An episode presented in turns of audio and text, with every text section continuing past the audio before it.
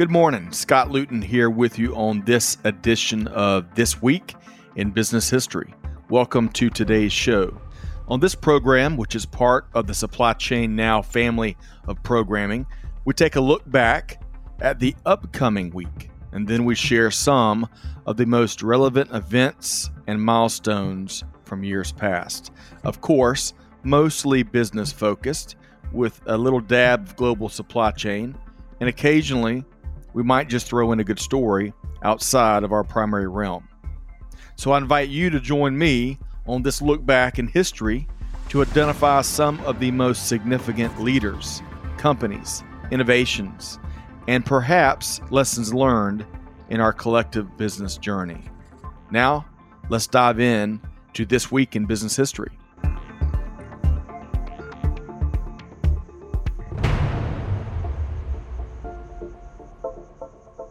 Hey, good morning, good afternoon, good evening. Scott Luton and special guest Theodora Lau here with you on the latest edition of This Week in Business History Live. Theo, how you doing? I am very good. How are you doing, Scott? It is so good to have you back. I, th- I want to say this is your third appearance as part of the extended family, but your first on Biz History. So great to have you here. Thank you for having me. I think this is one of the very, very few times we actually talk about history. So it's super cool. I agree with you. Now, for the three people out there that don't know Theo Lau, it's really important. She's a founder at Unconventional Ventures. She's a world renowned thought leader and keynote on fintech and AI, amongst other things. She's the author of the bestseller, Beyond Good How Technology is Leading a Purpose Driven Business Revolution. I've got my copy. Great, great read. So, Theo, thanks again. And we're going to talk about some of those things about midway through the show. Does that sound good? Perfect. That sounds beyond good, right, Theo? Ooh, that's a nice thing. I need to remember that. all right. So great to have you. All right. So, to all of our listeners out there, as some folks know, Biz History focuses on lesser known stories of leaders and innovation at the intersection of, you guessed it, business and history. We drop a new episode every Tuesday, including replays of our live sessions and the handcrafted masterpieces, Theo, the handcrafted masterpieces that Kelly Barner continues to churn out. And you can check all that out by finding This Week in Business History wherever you get your podcasts. But today, Theo, we continue a newer aspect to our Biz History programming, Biz History Live. We get real creative with titles around here, Theo. We go live about every other week. And today we've got five very interesting historical moments to share. Does that sound good to you? It is wonderful. I think some of them are my favorite topics. I agree. So, uh, and we have lots of kindred spirits. I think we're going to find some very common favorite topics to get in here, get into here today. So, you ready to dive in? Let's go. All right, let's get let's get going here with talking one of our favorite favorite topics. Look at those gorgeous grapes. So, number one on our list today, want to have a little fun first. I want to talk about International Cabernet Sauvignon Day. Now, this was new for me and you, right, Theo? This the day that is. I had no idea, but you know what? Anything that has to do with wine, let's celebrate it. so, a little background Cabernet Sauvignon originated in Bordeaux, France, as many folks may guess. It was born from a chance mixing back in the 17th century by of two very established wines of the time, Cabernet Franc and Sauvignon Blanc. What's interesting, Theo, you may know this, is it took them forever to really kind of find really eh, with a great deal of accuracy and precision until DNA testing came around to really figure out where and when it originated. Are you familiar with that? Mm-mm. No, no, no, no, no. I just know that it's literally a labor of love to find right. and to be able to create something that people like. It's a lot of work. I'm with you. I'm with you. As Amanda says, International Cab Day, also known as Tuesdays in the Luton House. I love that. And big, th- big thanks to Amanda and Clay, of course, who with us uh, helping to make production happen here today. Thanks so much. All right. So, as we continue down the story of one of our favorite topics, the serendipity grape, that's what I'm calling it, serendipity grape, new nickname. It's grown to become one of the most popular varietals in the world. As of 2021, the total wine market was worth approximately $306 billion. That's the total. Now, that's expected, Theo, to grow some 10% a year from 2021 to 2025. Now, I think you and I are we're doing our parts to help spur that growth. Is that right? Yeah, helping the economy grow. That's how I like to call it. Yes, I'm with you. And big reds, like some of our faves, like Cab, Merlot, and others, showed double digit growth in 2021. So clearly, they're some of the most popular beverages in the industry. Now, according to Vivino data, I think I said that right, Vivino data, over 11% of all wines in the world contain Cabernet Sauvignon, the grape. And many sources say that it's the most widely planted grape in the world. So, Theo, with all of that said, I got a question for you. And I think I already know your answer, but I'm going to ask you for any of our listeners that may not. Are you a wine enthusiast? And do you like a good cab? Here you go. I did exhibit one exhibit two. I do like red. Red is my favorite. I like big, bold red. And my favorite grape variety is Nebbiolo. So it, it's produced in Italy. And Barolo, as exhibits here, Right. they are actually called King of Wines. They are amazing. They are bone dry. And for those of you who are watching or listening, I would say give it a shot. If you like Okay. cab, it's it's I do do cab. I like it. I do not discriminate. I love red, but I do prefer Barolo. So, um, I'm going to act. You know, we are with a wine consultant here with Theo, and she shared Amanda and Clay. She shared a link for one of her favorites, which is the one with a pink label. Let's drop that link in the chat so folks can can can splurge and find it. Now, Theo, here in our house, at least with Amanda and I, I am a big Chardonnay fan. I like red, especially with certain meals but probably my go-to is Chardonnay. And if I splurge on a bottle, which I think you and I may have a different definition of splurging, is I like Sonoma Cutrer, which is a Russian River Valley Chardonnay, and you know probably a lot of folks Kendall Jackson. That's one of the most drinkable, easy, consistent wines out there. It's like the Chick Fil A of of white wines, maybe. I don't know. You, you know, it's always consistent. You know what I mean? Okay. Uh, it's like it's like a chicken sandwich. Now, are you a Chardonnay fan at all? I can, and on occasions I do do chilled white wines. My favorite is Sancerre.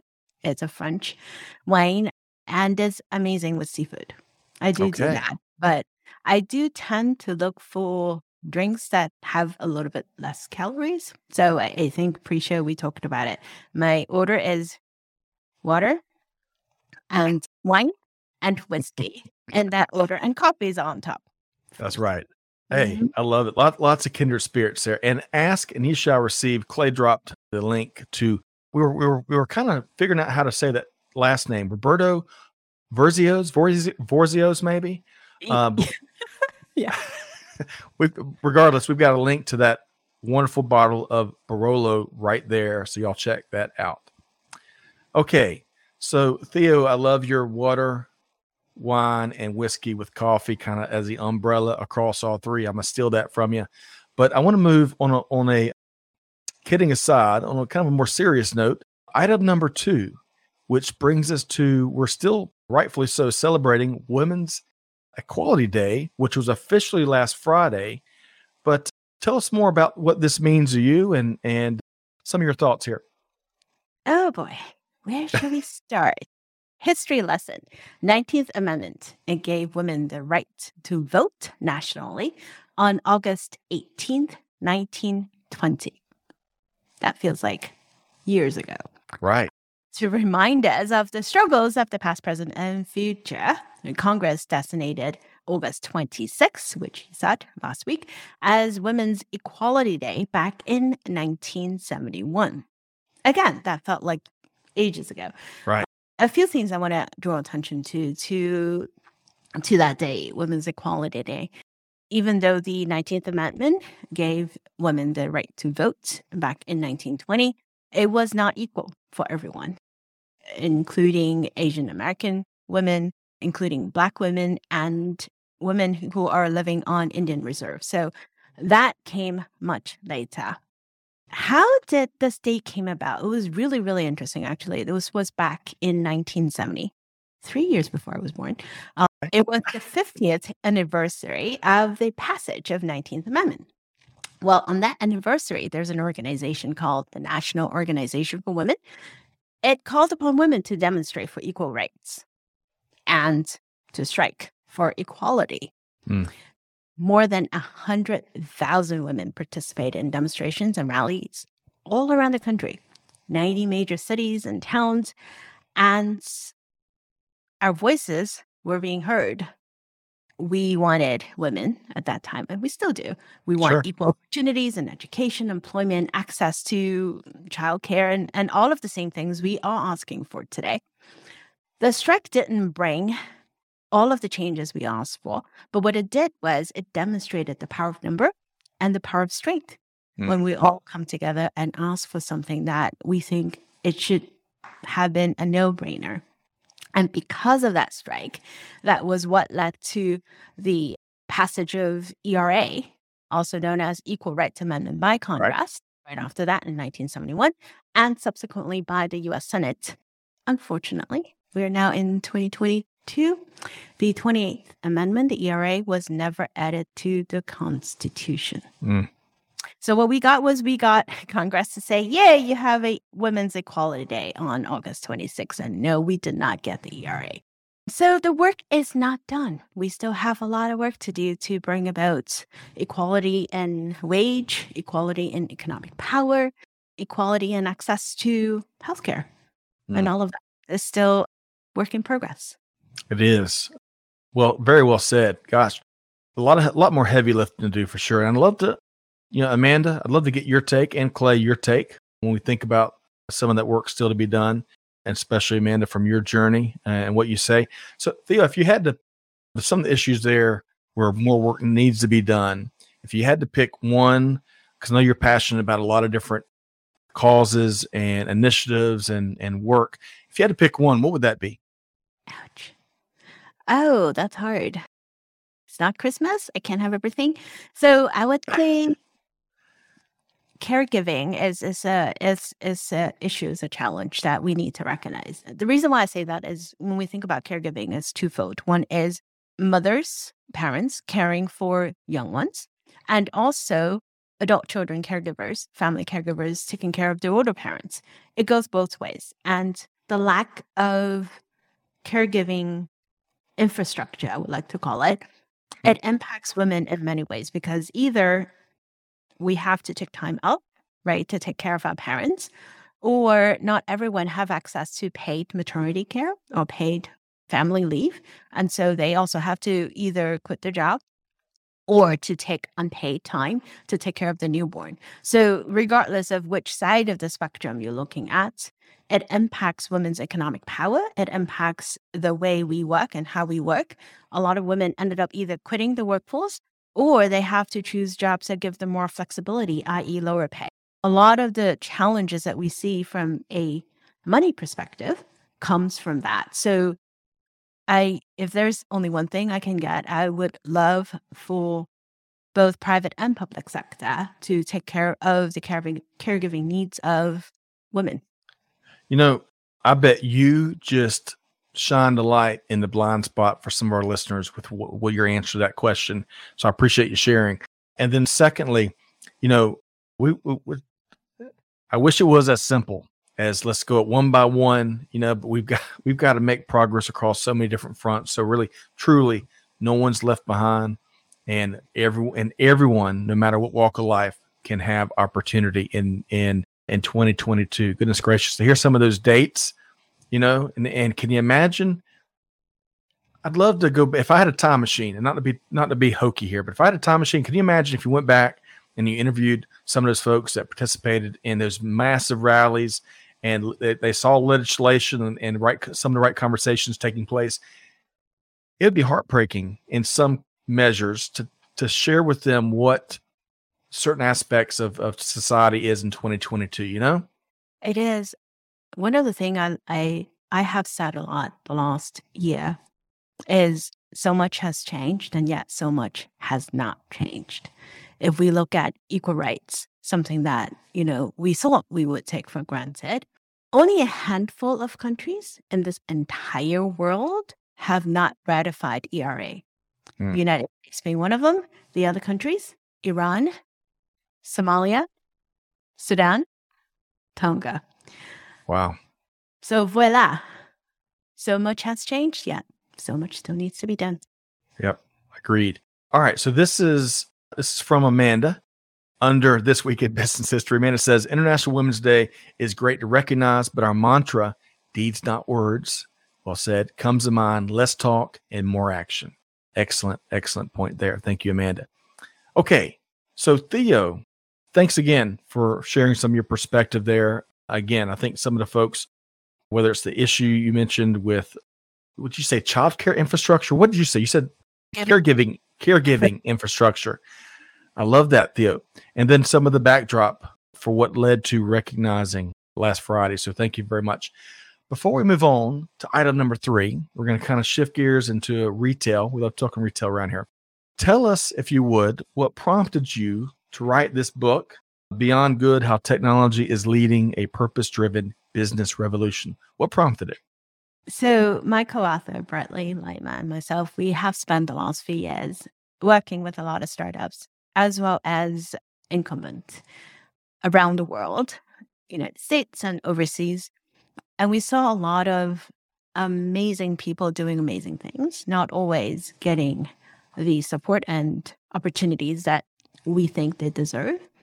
We also see a lot of different lessons learned, if you will, from economies from overseas. Right. And so we started writing about it and we started interviewing people around and about what they do. And then a publisher approached us and said, Hey, we love what you guys have been writing about. Would you like to put that in a book? And so that's how that came to be because we believe that we believe in sharing. I, I think sharing is, is something we don't do often. And learning from others is also something we do not do often. If we look at financial services, right? It is very well established in mm. the West, United States and UK, Europe, and what have you. But if you look towards the East, you look at Asia, Southeast Asia, Africa, South, South America, all of these economies, they're doing amazing things with technology. We look back at COVID when we get relief funds mm. from government, right? Individuals, we get them in checks we get them in prepaid cards. You know how people in Philippines were getting the, the assistance from government? Through their smartphones. Mm. Same in China. Same in a lot of other economies. And the funds get dispersed immediately and people can use it right away. We didn't have to wait for a check to come in. We didn't have to wait to go deposit. Good God, 2022, I'm still writing checks. So there are a lot of things I think we can learn from others and also not just in applying technology, but also in their business models, make it less extractive and make it more inclusive. And so mm. was how the book came about. I love it. And, and, it's a great read. I love the altitude that you and Bradley keep it at because anyone, you know, you're clearly a fintech guru amongst other things, but you keep it at altitude where folks don't have to be, you know, those experts enjoy the read. So I really appreciate sharing. And I think folks, correct me if I'm wrong, Theo, I think folks can go to beyondgoodbook.com and many other places to get the book. Is that right? Yes. Yes. Thank you. Thank you for mentioning it. And it is important that we learn across industry. So there are examples in there for those of you who like chocolates. I think we should find a story in there. There is a use case on Tony Chocolonely. Those are chocolate bars that I found in Europe and now they're in the United States. And if you read about this story, it's all about using technology, blockchain technology, to trace the origin of their beans to make sure they're not employing slaves yes. through supply chain. And so I think those are the type of examples that we can learn from, you know, because you talk to a lot of supply chain folks. And so the idea is how can we then employ those business models and practices and things that we do? Well said. I mean, it, it, uh, as I hear you share. It's about, you know, cross filtering and intel sharing and really building a, a multi industry fabric so that we can move forward in a meaningful way. I mean, modern slavery, you think about that and you think about, unfortunately, it's growing in 2021 and 2022, as our friends from Hope for Justice and their data has shared with us. It's a travesty. But I got to tell you, you know this probably because you you were just talking about it, but Tony Chocolonely just just announced along with Ben and Jerry's, a partnership because Ben and Jerry's wants to eradicate modern slavery and human trafficking and child labor from their products. So that would be really exciting to see. By the way, hello, Chris. Chris, great to see you. He's got his shades on. His future is bright for sure. But Chris, hey, join in the conversation. Let us know what your take is on any of these subjects that we're talking about. All right. So, Theo, one more thing your podcast that you've been, I mean, gosh, so many folks are late to podcasting. You were not, you were an early mover. Let's talk about One Vision, the podcast. So, so what's that about? It we are actually approaching 200 episodes. I think it's going to come in the next few weeks. It flies. The podcast I actually hijacked it from my colleague in the UK. he was running it. It was called Rhetoric, and he started it on blockchain season. And then he found me on LinkedIn. He came to the States for meetings and we met up in DC. And he was like, Hey, I have this podcast. Would you like to come on the show? I said, Yes. And next thing you know, I went from a guest to co hosting the show to now I'm practically just having so much fun with it. We want to use it as a platform to talk about stories, to talk about people who are doing good. We changed the name to One Vision uh, a few years ago because we wanted to reflect on what we want to do is mm. have one world.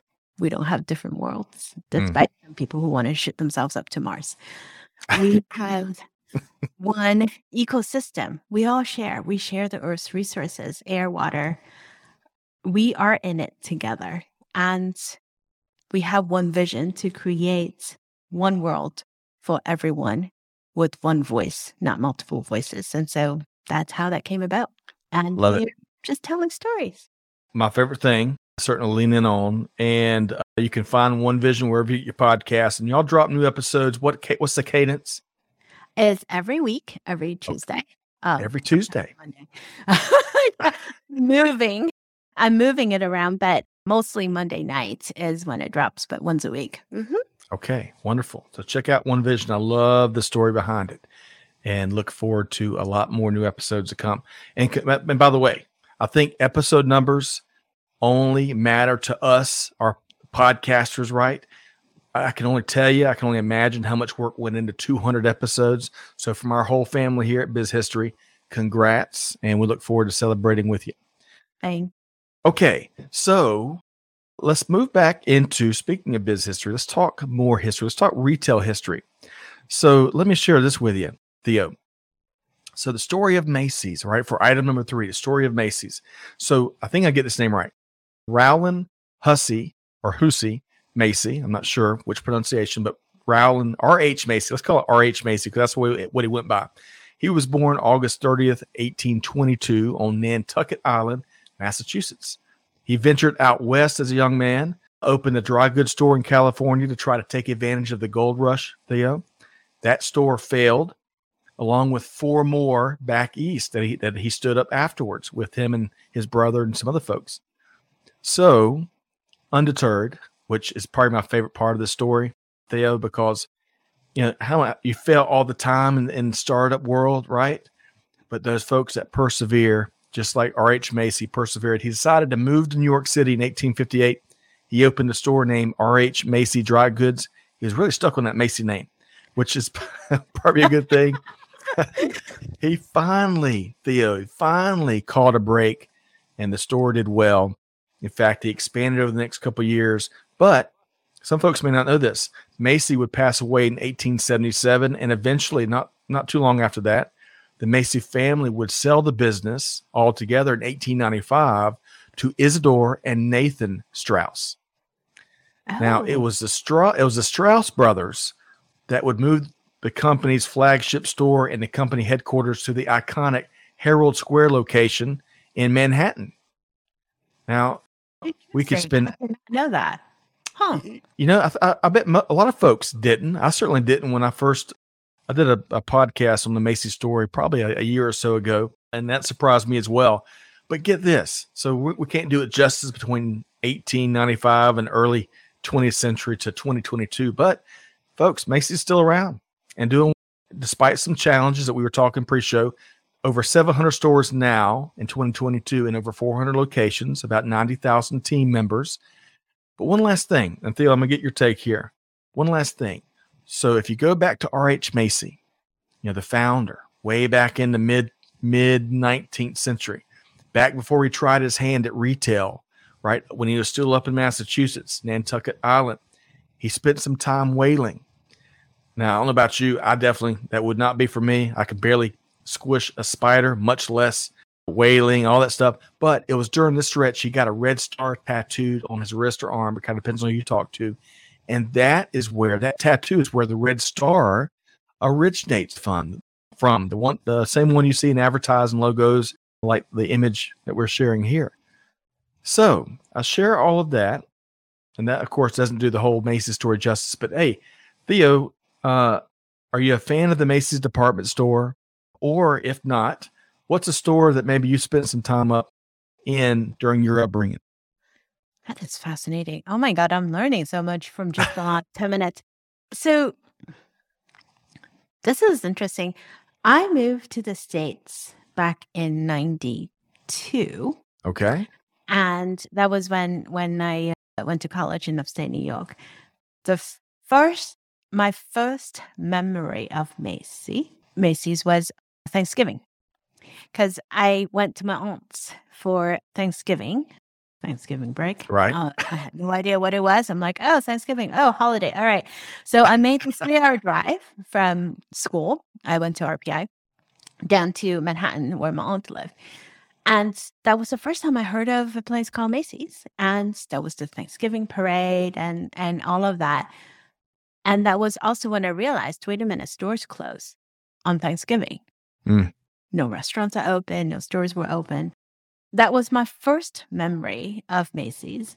It's it's fascinating because I grew up in Hong Kong and you know we have big department stores and everything, but I don't actually remember any of those where people would have an emotional attachment to the store, not the same way that Macy's is. Macy's is iconic, right? The the Right. door in Manhattan, when you get out of Penn Station, you walk a block. There it is, right there, and then you can't miss it. Fireworks display, Fourth of July, sponsored by Right. Macy's. This has been going on forever, so it's it's an icon. But do people still go to uh, department stores? S- So that was the really one of the aspects of our pre-show conversation I was really enjoying because that answer we could ded- dedicate like a whole series to that. Retail is in person, brick and mortar retail is in such an interesting space. In particular, the department store. In mm-hmm. particular, the mall. I'm Yeah. not sure which has bigger challenges, but you know, my quick response. I'd love to get yours to your to your own question. Is I think for those retailers that really have leaned into 2022 and aren't, aren't doing business like it's 1986. They focus on things like air, experiential retail. They've really dialed in on what all of their buyers, regardless of what you know generation and walk, all you know, all of- you know, all their customers want. And from a supply chain nerd standpoint, maybe you know those those retailers that, as we've seen more and more, as e-commerce is being fulfilled and served from the stores, they use some of that footprint that they can assign more profit to.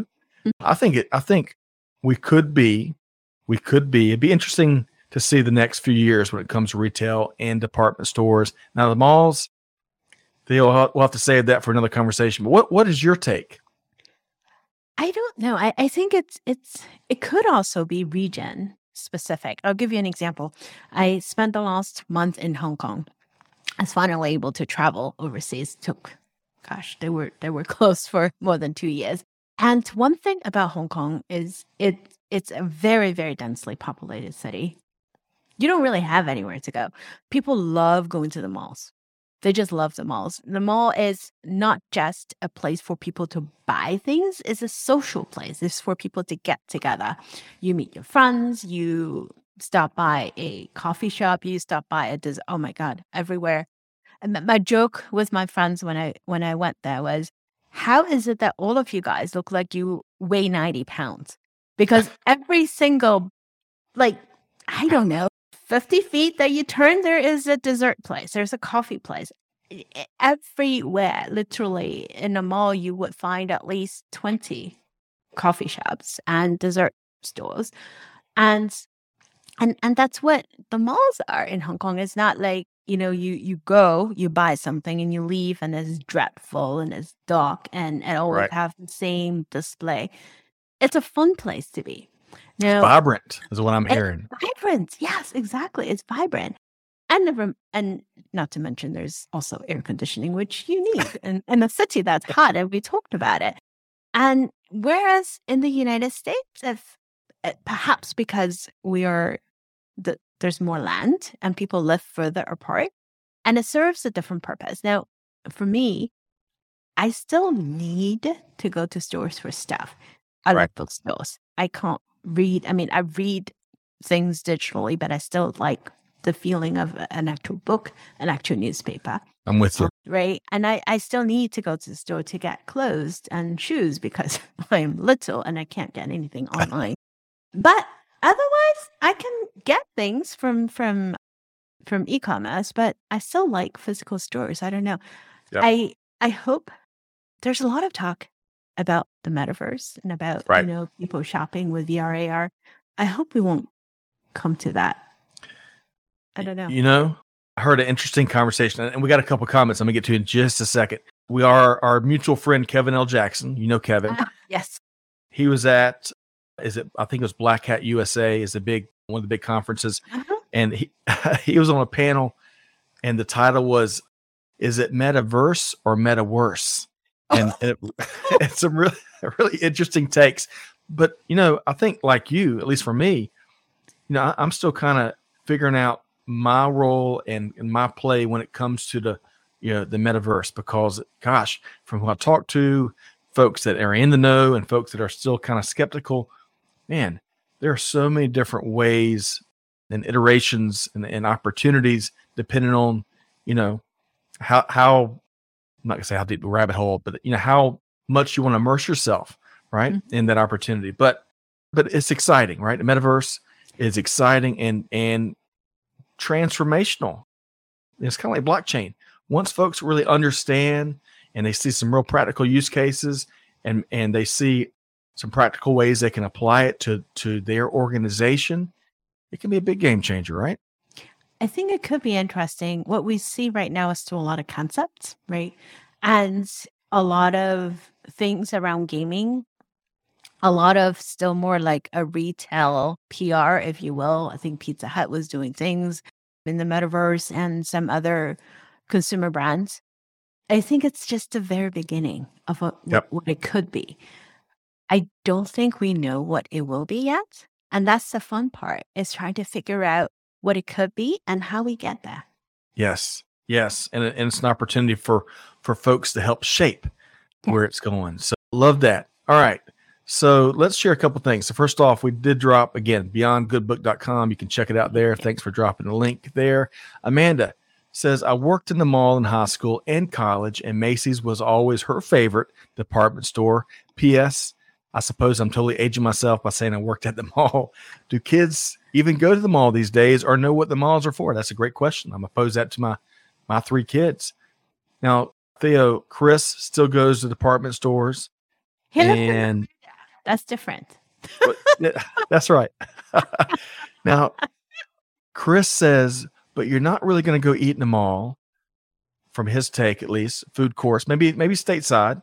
See, that's Um, exactly what I meant about. Like in in Hong Kong, in the mall, you can actually find Michelin three star restaurants. It's Really? mall. I need to share. I need to share the pictures. I celebrated my parents' fiftieth wedding anniversary in a French restaurant that Okay. is in a mall, a three star Michelin place. And we opened. Oh, we opened one of these. we, but it, it it I think is really location specific. agreed. It's like a Harrods. right. We're gonna have to get mall recommendations from Theo next time because man, three star restaurants that would change the experience quite a bit. Get this, Theo. Barb says I went to the mall a couple years a couple of months ago only because that's where the Apple Store is and needed a repair. So I She guess if it's right, depends on especially if it's if that's where it happens you know your need happens to be located, I guess you're gonna have no problem going to the mall. Amanda says Hong Kong malls sound pretty awesome. I agree with you, Amanda. Okay, hey, one more one more side note before we move to the next item. Kelly Barner, in fact, she dropped an episode, uh, the most recent episode today. The man with the red star tattoo. A little play on that movie, maybe the girl with the dragon tattoo. I think it's the name of that movie. Well, she she made a play on that. The man with the red star tattoo, R.H. Macy. So y'all check that out in the most recent episode of this week in business history. Okay, so Theo, where we want to go next uh, with item number four is the Treaty of Nanjing, right? Please, and, and this is one of the iconic photos that came. This is the HMS Cornwallis, I believe. But tell us more about this. Yes, it's let's go down, take a take a walk down history a little bit. Seem to be doing that a lot lately comes mm. with age. so, Treaty of Nanjing. This is this is something that that popped up on my radar recently. August 29th, 1842 was when the treaty was signed. And that was the treaty that ended the first Opium War. There were more than one.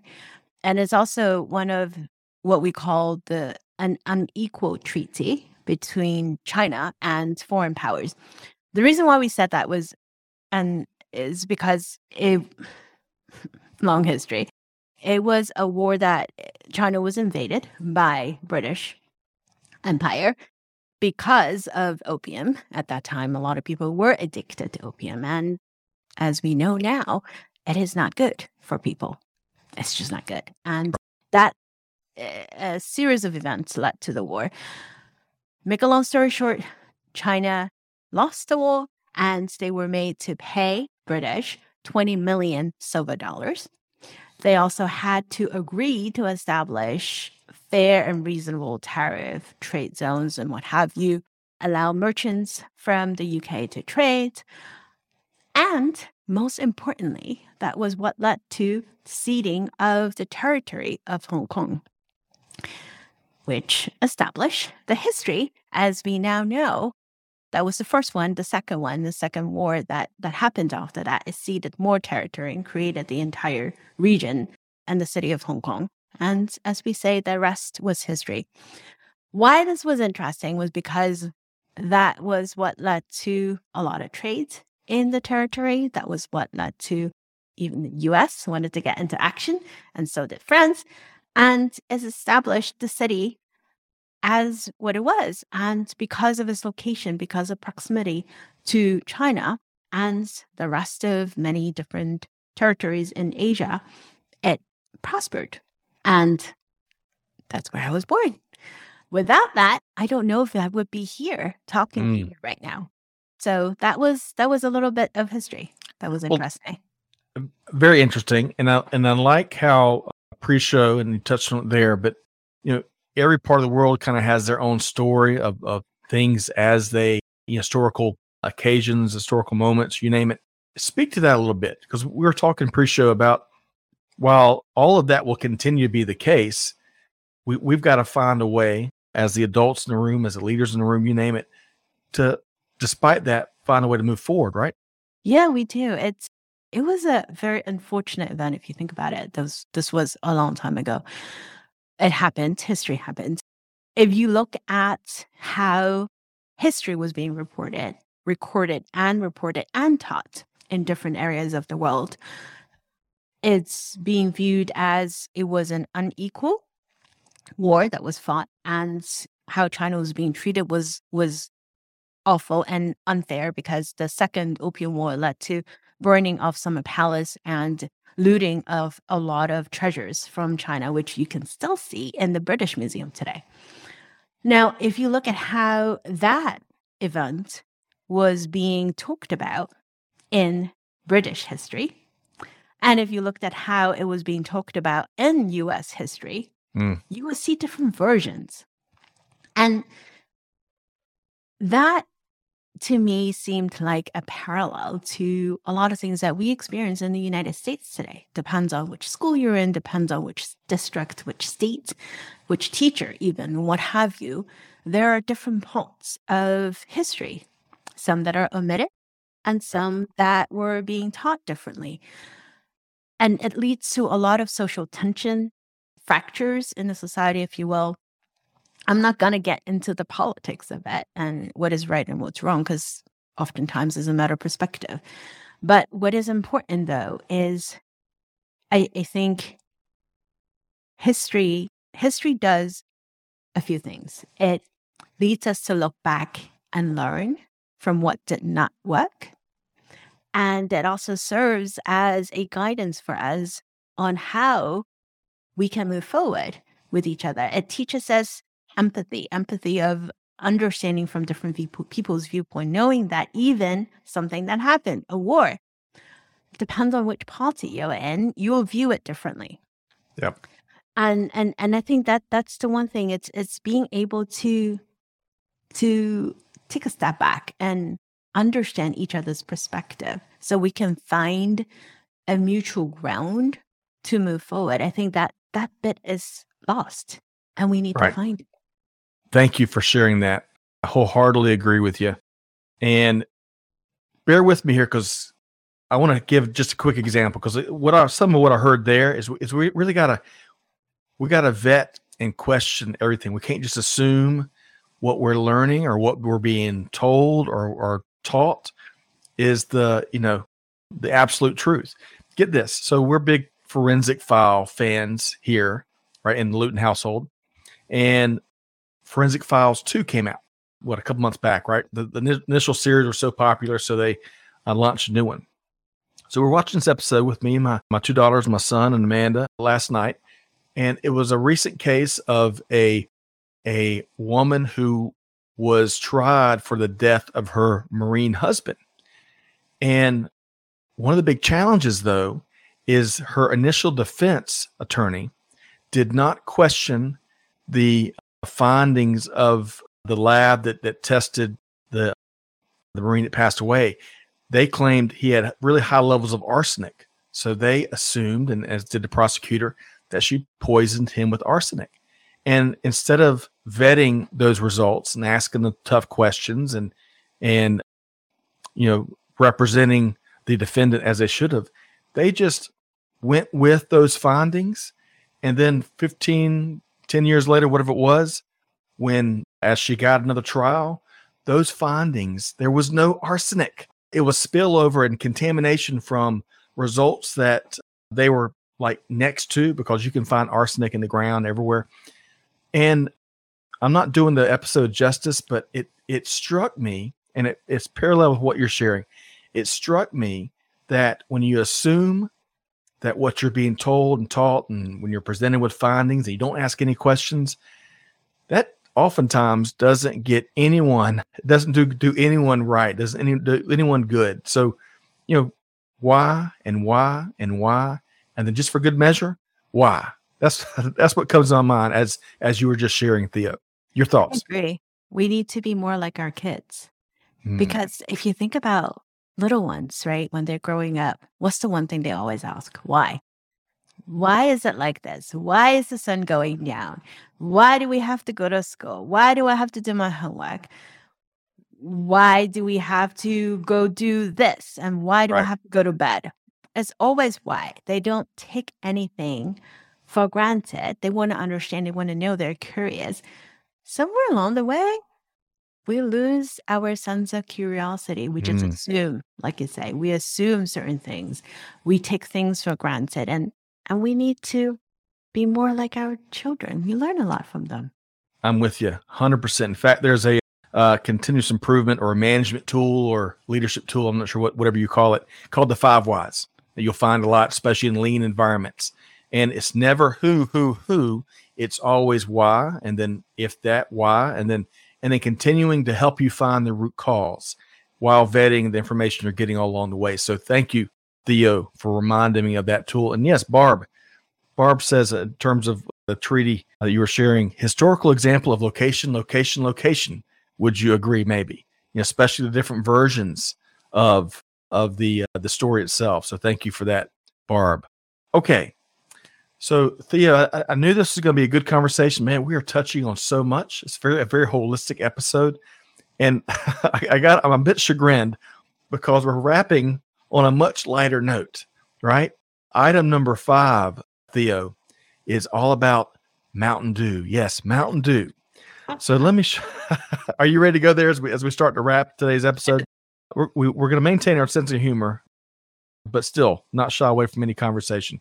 So, with our fifth item here today, we're talking Mountain Dew because on this date, let's see here, um, or soda pop.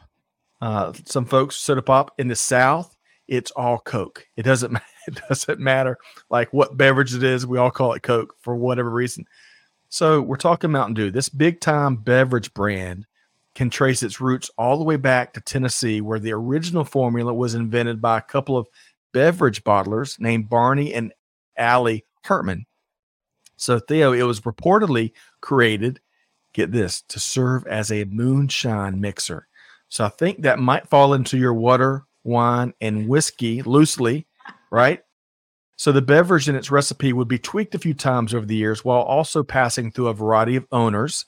And let me share one of the early advertising pains here. So, so again, think moonshine and mountains in Tennessee.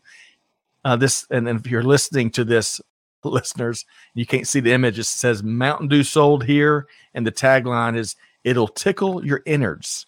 Your innards. I should pronounce that right. So get this. So in 1964, though, in uh, this week in 1964, it was acquired by the Pepsi Cola Company. Now that changed everything as Pepsi saw big opportunities for growth by distributing it all across the U.S. and some global, but they really saw initial, at least initially, the opportunity coast to coast. And Theo, uh, they also chose to target a different market with Dew, a younger, outdoorsy crowd. So, in fact, in 2022, According to Statista, Mountain Dew has about 7% of the total beverage market share in the States, which surprised me a bit. Seven. Theo, that sounds really strong. That right? is a lot. That is a lot. But there is one bit of that Mountain Dew history that is intriguing. And Okay. that ties into the the whole water water, wine, and whiskey yeah. uh, Yeah. philosophy of mine. I don't drink Mountain Dew. I don't do sweet carbonated drinks.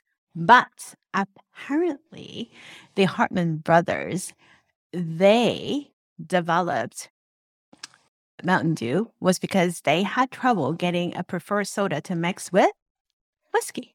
Yes. Yes. Yeah. I mean, great. everything ties back to it. And it was a 19th century slang term for whiskey, especially Highland Scotch whiskey. So there you go, Mountain Dew. So I love those additions, Theo. And yes, Chris, Mountain Dew. And it depends on where you are in the world because in some places it was launched and didn't catch on, so they moved it from the market. But what we're talking about here, this this graphic may help. Chris, let me pull this up here. So this is some Oh, wait, that? it's not green anymore?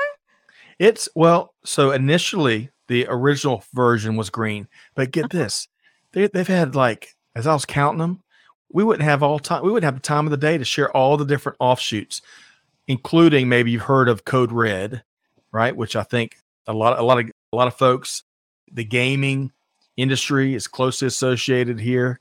But get this, here's another tie-in to your water, wine, and whiskey. In 2022, so just earlier this year, PepsiCo partnered with the Boston Beer Company to release an alcohol infused drink based on a hard Mountain Dew product name. So maybe they're getting back to their roots, Theo. I don't know. wow. But I tell you, Sing to there are a few, and and I was trying to vet this before we went live. I didn't get a chance to completely vet it, but there's only a handful of non-coffee beverages that have as much caffeine as as the original do. So it so you're still if you're looking for a little caffeine boost, although it's probably like a short-term energy boost, I imagine you might be tired, more tired maybe after the first 30 minutes. I don't know, but you can check out Mountain Dew and Chris. Chris, man, he's making quite an impact here in his first Biz History appearance. He says his keto, uh, the, the diet, the keto diet, innards just died. So thank you for that, Chris. Okay. Well, we have really run the gamut. Goodness gracious, from retail to treaties, global leadership perspective, bridging, you know, the differences that we have in, in so many different ways, progress, not enough progress, right? Which, you know, much to everyone's disappointment. But hey, as long as we acknowledge the work that we still must get together to do, the including the heavy lifting, so we don't leave anyone behind. That's part of the good news here.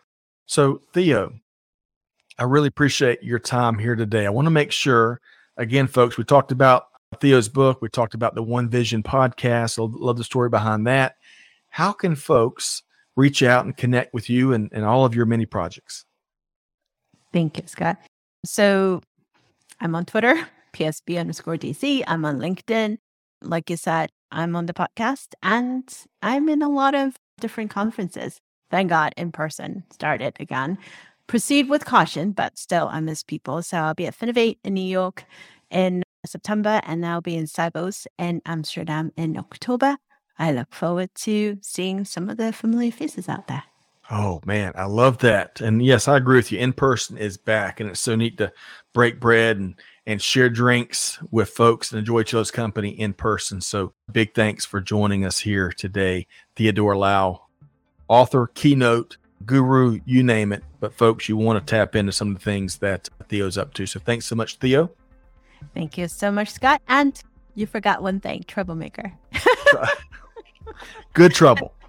Good trouble. Good trouble. Thank you so much for having me. Appreciate it. You bet. We're going to sign off here in just a minute. Thank you, Theo. Thank you to all the listeners. Thanks for the production team. Hey, thanks, Barb and Chris and Amanda and Clay and all the other folks that tuned in. If you're listening to this on the podcast replay, make sure while you're searching for This Week in Business History that you search for One Vision and subscribe to both so you don't miss anything. But whatever you do, it's like Amanda pointed out earlier, it's about deeds, not words. We got to take action, right? So on behalf of our entire team here, including Theodora Lau, hey, Scott Luton challenging you to do good, to get forward, and to be the change that's needed. And with that said, we'll see you next time right back here on This Week in Business History. Thanks, everybody.